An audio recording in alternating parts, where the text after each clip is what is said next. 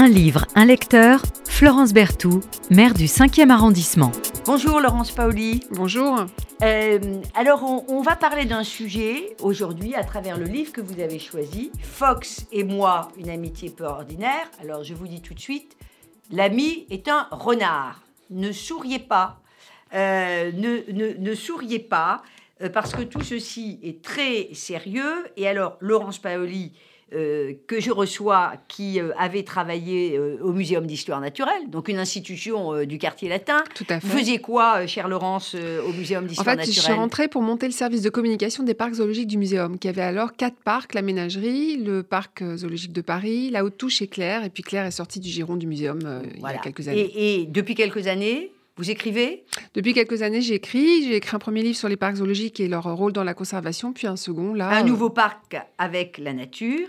Et puis, alors, quelque chose qui m'a beaucoup euh, euh, intéressé, c'est quand les animaux euh, nous font du bien. Mm. Euh, vous allez nous dire quelques mots là-dessus, parce que finalement, votre livre, indirectement, votre dernier livre, Quand les animaux nous font du bien, c'est une introduction implicitement à, je ne sais pas s'il faut dire ce roman, euh, euh, plus une biographie, hein, biographie ouais. de Catherine euh, Ravin. Enfin, je ne sais pas si on dit Ravin ou Ravenne d'ailleurs. Je dis Ravenne, mais bon, peut-être plutôt pas. Ravenne, qui est américaine. Mm. Euh, Catherine Ravenne Fox et moi, qui a eu un énorme succès, une amitié peu ordinaire. Vous avez écrit et vous nous démontrez que les animaux nous font du bien. Les étudiants contre le stress des examens, les enfants autistes. Mm.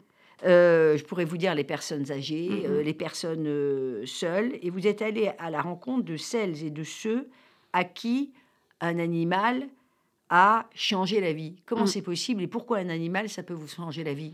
Bah, en fait, moi, j'ai toujours travaillé avec des animaux. J'ai toujours eu des animaux petits et j'ai toujours considéré que leur présence avait un impact euh, positif fou sur ma vie. Et puis, à un moment donné, je me suis dit, mais euh, je pense que le problème, si vous voulez, c'est que vous abordez ça toujours de façon émotionnelle. C'est abordé de façon émotionnelle quand on en parle entre nous. C'est émotionnel. On aime son chien, on aime son chat.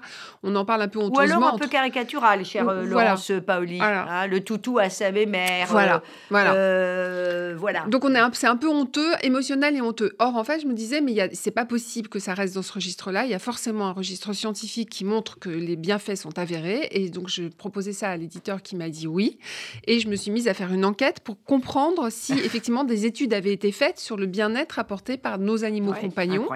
Euh, et en fait, je me rends compte, je me suis rendu compte qu'il y avait un, un champ d'études énorme depuis euh, depuis les années Bien euh, sûr. 80 avec des publications dans tous les sens, mais relativement Scientifique. scientifique, relativement confidentiel. Enfin, quand je dis confidentiel, pas dans ce, ce milieu-là scientifique, mais relativement confidentiel pour le grand public, et qu'il était prouvé, démontré euh, de façon récurrente que effectivement la présence d'animaux de compagnie, comme vous dites, euh, faisait baisser notre, notre taux de cortisol, euh, qui est le- le- l'hormone du stress, et nous faisait monter toutes les autres hormones positives, comme l'ocytocine qui est l'hormone du lien, les endorphines, la dopamine, etc.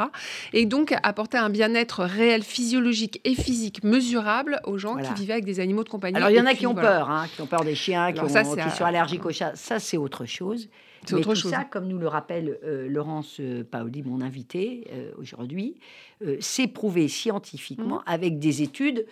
Moi, je m'en suis procuré des bouts parce que à un moment donné, je me suis passionnée pour, pour la question, notamment pour qu'on puisse venir euh, travailler euh, avec euh, son animal euh, de, de compagnie. Je, je voyais ça de loin, comme euh, beaucoup euh, de personnes. Et puis, euh, une de mes amies qui avait lu euh, beaucoup, beaucoup d'études m'a dit, mais tu ne devrais pas sourire parce que cette affaire est extrêmement sérieuse. C'est hyper sérieux. Euh, Pas voilà. que, mais hyper sérieux. Voilà. Les bases sont.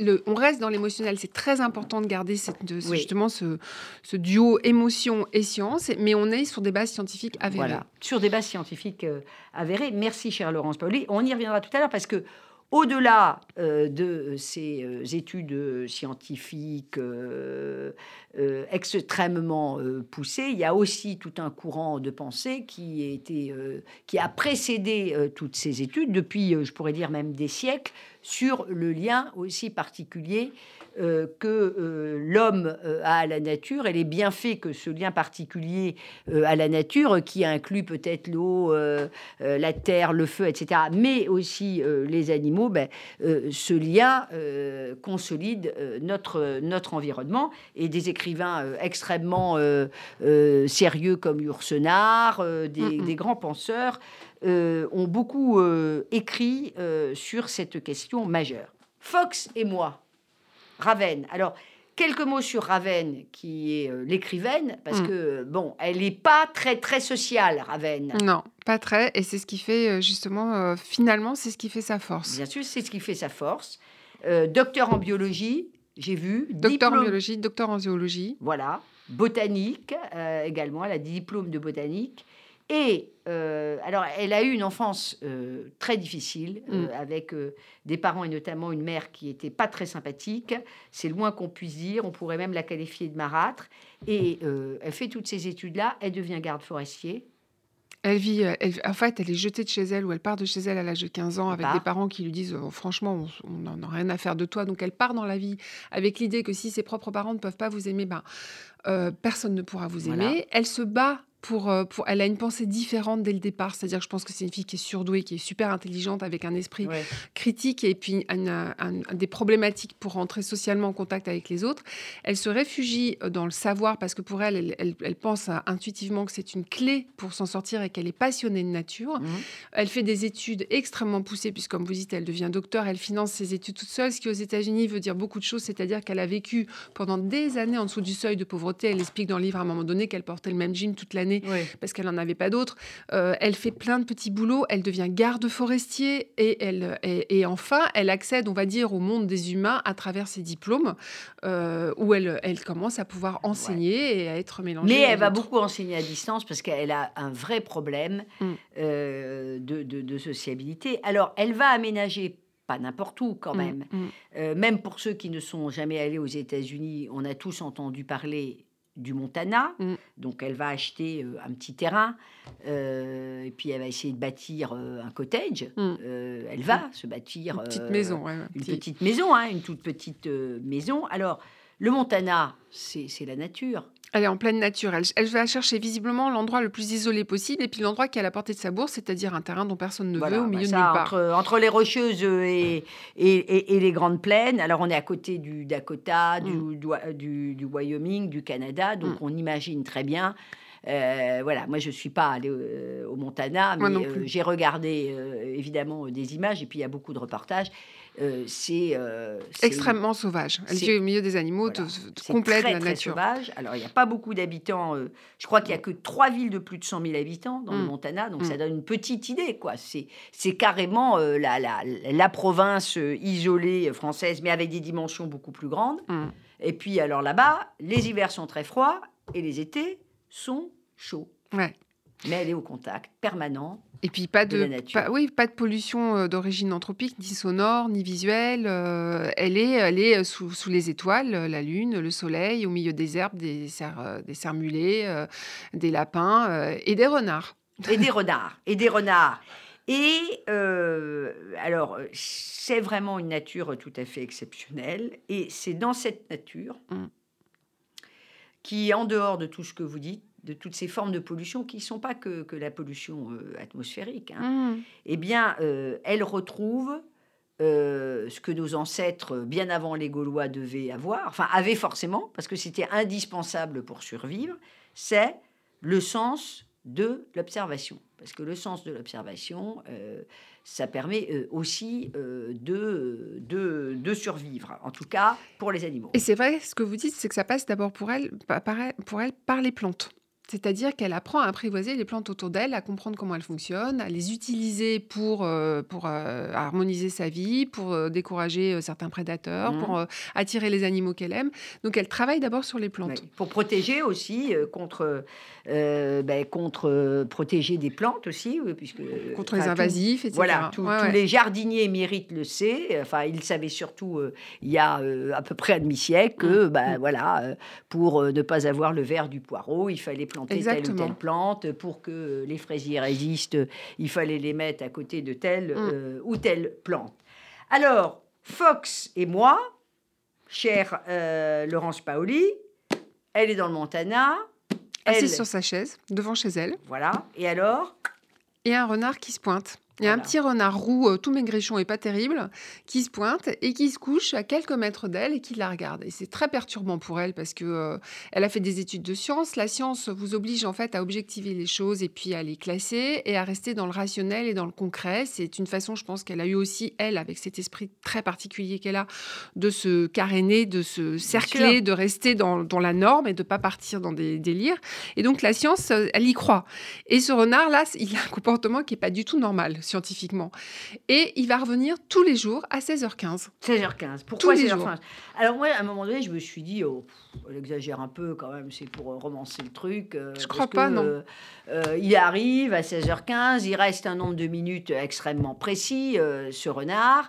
Euh, bon, mais euh, bon, euh, je, je pense qu'elle dit, euh, elle- elle dit vrai. Il se présente à sa propriété. Alors, c'est un renard galeux. Oui, c'est un renard galeux. Alors, Alors, la gale, ça, peut tuer un animal. euh, à l'homme. Ouais.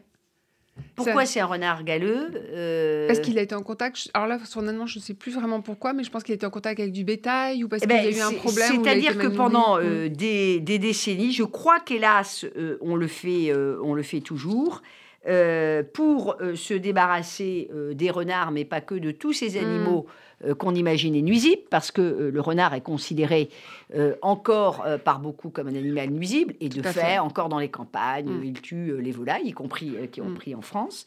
Eh bien, on avait, enfin, l'homme utilisait un mode de, de- de- de sélection particulièrement cruel. Mm. Euh, il s'est arrangé pour euh, faire transmettre pour euh, La gale, Oui, c'est ça, effectivement. euh, la gale au renard. Et c'est terrible. Oui, parce qu'il meurt dans les souffrances atroces. Il meurt euh, dans des souffrances atroces. on a fait la myxomatose pour les lapins, enfin, on a fait pas mal voilà. de choses comme ça. Bien sûr. Mm. donc- Qu'on n'a pas contrôlé derrière. Et on n'a pas et, et on n'a pas contrôlé et, et c'est terrible parce que euh, vraiment la gale euh, les, les animaux euh, se, se grattent se, se grattent et Ils finissent par mourir de faim, ils sont dans voilà, des douleurs perpétuelles, et puis leur pelage se détériore, leur état de santé général aussi, et puis c'est une catastrophe, quoi. Exactement. Donc, donc c'est absolument, c'est absolument terrible. Et alors là, bah, il va y avoir une magnifique histoire d'amitié. Qui se crée Parce que ce renard, donc c'est lui qui vient, en fait, c'est lui qui vient l'apprivoiser. Euh, et elle elle ça, ça l'oblige, elle, à reconsidérer en fait plein de choses. Euh, D'une part, alors, au, premier degré, on peut se dire que c'est simplement une amitié entre un humain, une amitié interespèce entre un humain et, un animal. Vous dites ça comme si ça, ça, ça allait de soi. Vous imaginez, vous dites, euh, je vais te présenter mon ami. mon ami, c'est c'est mon lapin angora. Mon ami, pas. euh, Bah, pour, moi, c'est- pour moi, ça va assez de soi. Moi, j'ai apprivoisé avec mon compagnon, on a apprivoisé un poulpe une fois dans la mer qu'on a réussi à nourrir et qui est même venu à la surface pour nous toucher. Je le raconte dans mon dernier livre en le Ouais. faisant parler que lui, mais en fait, j'étais à côté de lui. Et ce poulpe, on l'a nourri pendant des jours et le poulpe nous attendait, montait. Moi, petite, j'ai apprivoisé des mulots et je me souviens du mulot qui est venu me présenter ses bébés. Euh, j'ai passé ma vie à apprivoiser des animaux que je n'étais pas censée apprivoiser. Oui, mais ça, c'est autre chose, euh, chère Laurence Paoli. Entre apprivoiser. Non, mais ils étaient en liberté. Oui, mais ce que je veux dire, c'est que là, on est sur un autre registre. C'est lui qui vient la chercher. Euh, Madame euh, Ravenne, donc l'écrivaine Catherine Ravenne, euh, euh, va parler d'un ami. Et d'ailleurs, Mm. elle explique que c'est, elle n'ose pas dire à ses étudiants qu'elle a un ami et que cet ami, c'est un renard, parce qu'effectivement. euh, Non, parce que c'est censé, justement, c'est là que la science la rattrape, c'est censé être un sujet d'étude. Normalement, elle- Voilà. elle, peut côtoyer un renard si le renard est un sujet d'étude. À partir du moment où c'est un sujet d'étude, ça peut être n'importe quel renard. Or, à partir lors ce renard-là, Fox, qu'elle baptise Fox, comme il vient la voir tous les jours, elle commence à l'apprendre à le connaître, à, à décrypter son comportement, à mettre en place une certaine forme d'empathie avec lui. Et elle dit dans son livre très clairement, pour moi, l'empathie est la porte de l'amitié. Et elle met en place une amitié parce qu'elle apprend à connaître ce renard qui apprend à la connaître. Et effectivement, c'est plus un sujet d'étude parce que c'est pas n'importe quel renard, c'est ce renard-là avec cette individualité-là. Et c'est la particularité de la chose. C'est-à-dire qu'elle est obligée de se dire qu'effectivement, une empathie peut se créer avec un individu renard, que ce renard a une vie à côté et que ce renard l'a choisi elle en plus, c'est-à-dire qu'il a eu la volonté d'aller vers l'humain et de la choisir elle. Et c'est là aussi qu'elle finit par accepter sa différence parce qu'elle se dit, in fine, mais en fait, ce que je suis, qui a toujours été un problème pour moi, parce qu'on voit dans tout le bouquin qu'elle a toujours essayé de s'introduire, de se créer, de se greffer dans des groupes humains sans jamais avoir les codes et sans jamais y arriver, tout d'un coup, elle se dit, mais cette différence a été identifiée par cet animal et c'est ça qui me permet de vivre cette expérience qui, pour moi, est fondatrice et est extraordinaire.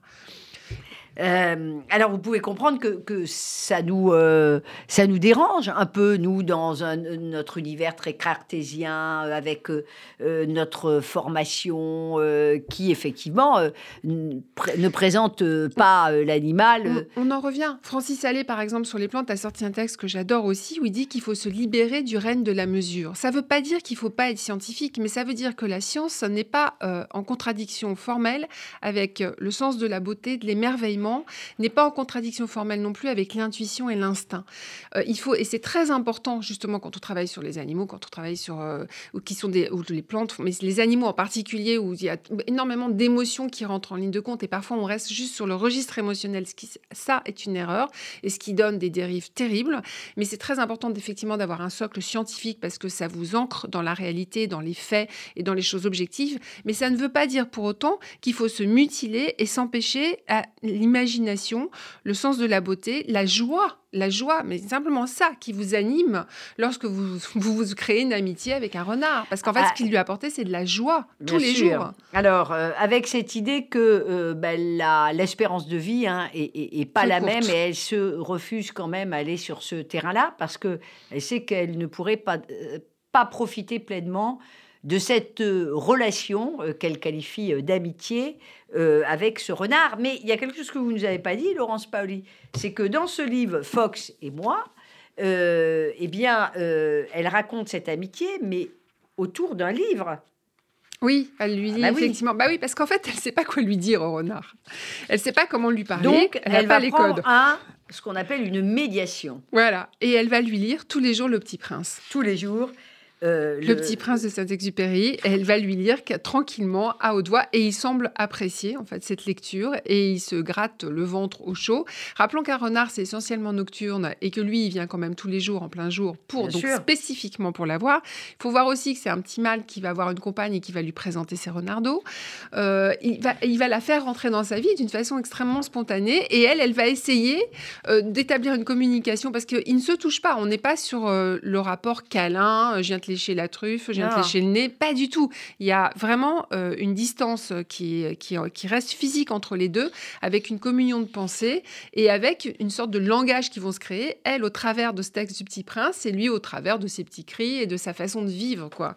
Et en fait, c'est aussi très intéressant parce que ça l'a obligée, elle aussi, à ne pas faire rentrer l'animal dans sa sphère humaine, mais à essayer de communiquer avec lui, certes, mais à lui, à lui garder euh, son altérité, à respecter ce qu'il est. Et donc, il y a un respect mutuel qui est quand même la clé des relations normalement interespèces. Ah, alors, cela dit, évidemment, ça, ça, interroge, ça interpelle. Euh, juste euh, un petit passage quand même qui, qui, dit bien mmh. toute cette complexité aussi du, finalement de, de, la relation sociale et, et aussi d'une forme de hiérarchie où on a mmh. mis mmh. l'animal tout à fait euh, en, bas, euh, de, de, la hiérarchie, avec l'homme euh, qui est au sommet de, de la pyramide. J'avais juste assez d'intelligence, c'est l'auteur qui parle, d'intelligence sociale, parce que on a bien compris à travers notre échange, cher Laurence Paoli, que bah, la sociabilité, c'était pas forcément ce qui caractérisait le plus l'auteur Catherine Ravenne. J'avais juste assez d'intelligence sociale pour comprendre que les adultes, surtout les scientifiques bardés de diplômes, ne traitent pas les renards sauvages comme s'ils étaient dotés d'une personnalité. Je parlais à Géna, donc euh, euh, une amie, je mm. parlais à Géna de l'auteur du Petit Prince, de son dessin d'un boa constrictor, pardonnez-moi, et de sa conclusion qu'il existe certaines choses que les gens ne comprendront jamais des choses comme ma relation avec un renard sauvage. Alors, euh, son ami lui dit, mais c'est ton job, non Parler aux gens, expliquer des choses, évidemment, puisqu'elle est, elle est prof, euh, notre chère Catherine Ravenne. Et Catherine Ravenne euh, explique, Saint-Exupéry disait expliquer des choses à des gens qui ne les comprendront jamais, que, que pardonnez-moi, expliquer des choses à des gens qui ne les comprendront jamais, était épuisant. Alors, il a carrément ignoré les gens. Et son ami lui dit, tu ne trouves pas que c'est une façon de vivre plutôt solitaire? Et elle répond, mais il ne s'ouvrait pas de solitude. Il avait le petit, entendu prince, Elle euh, m'interrompit. Je sais très bien ce que tu penses, mais toi, tu n'as pas déjà assez d'amis illusoires. Il y a toujours cette question que ben, finalement un animal, ça va être euh, euh, quelque chose d'illusoire. Est-ce qu'une raison suffisante, chère Laurence Paoli, ce regard renouvelé, euh, sur l'animal et sa condition, disons-le. C'est pas euh, aujourd'hui euh, l'objet, mais il y a effectivement tout un tas de remises en question aujourd'hui, sans doute fondées, la chasse à cour, la corrida, etc., etc.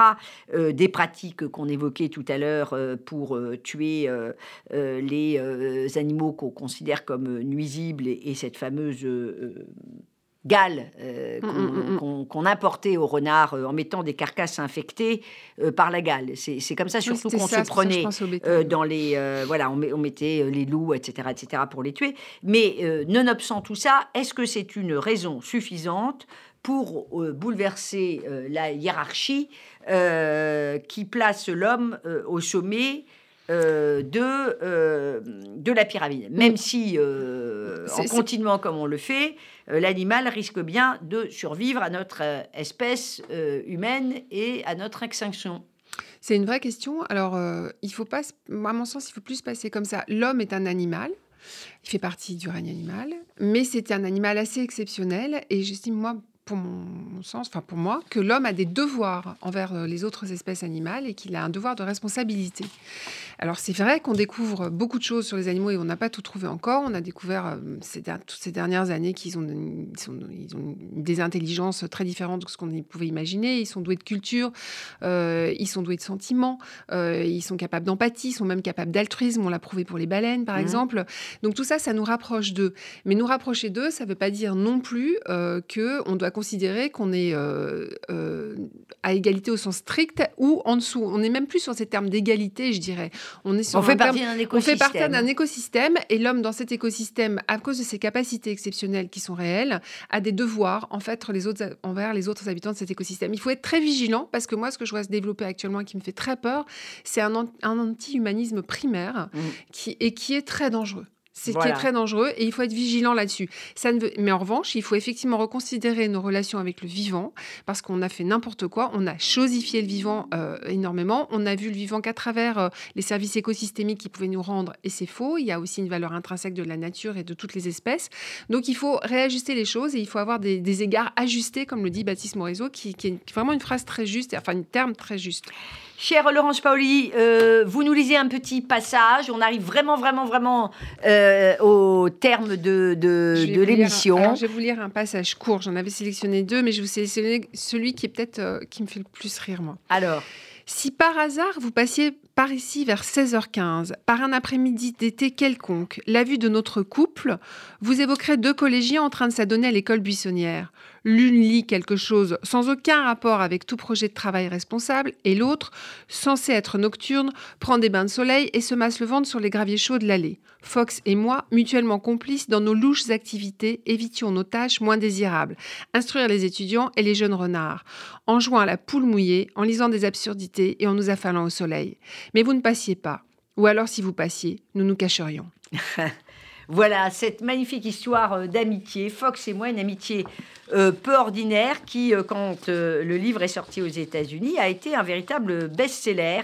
sorti en 2021, c'était dans la liste des best-sellers du New York Times notamment. Merci infiniment, chère Laurence Paoli, d'être venue nous faire découvrir ce Fox et moi aux éditions euh, Phébus. Et euh, j'en profite pour faire euh, la publicité de, votre dernier livre que j'ai lu et que j'ai beaucoup, beaucoup aimé, Quand les animaux nous font du bien.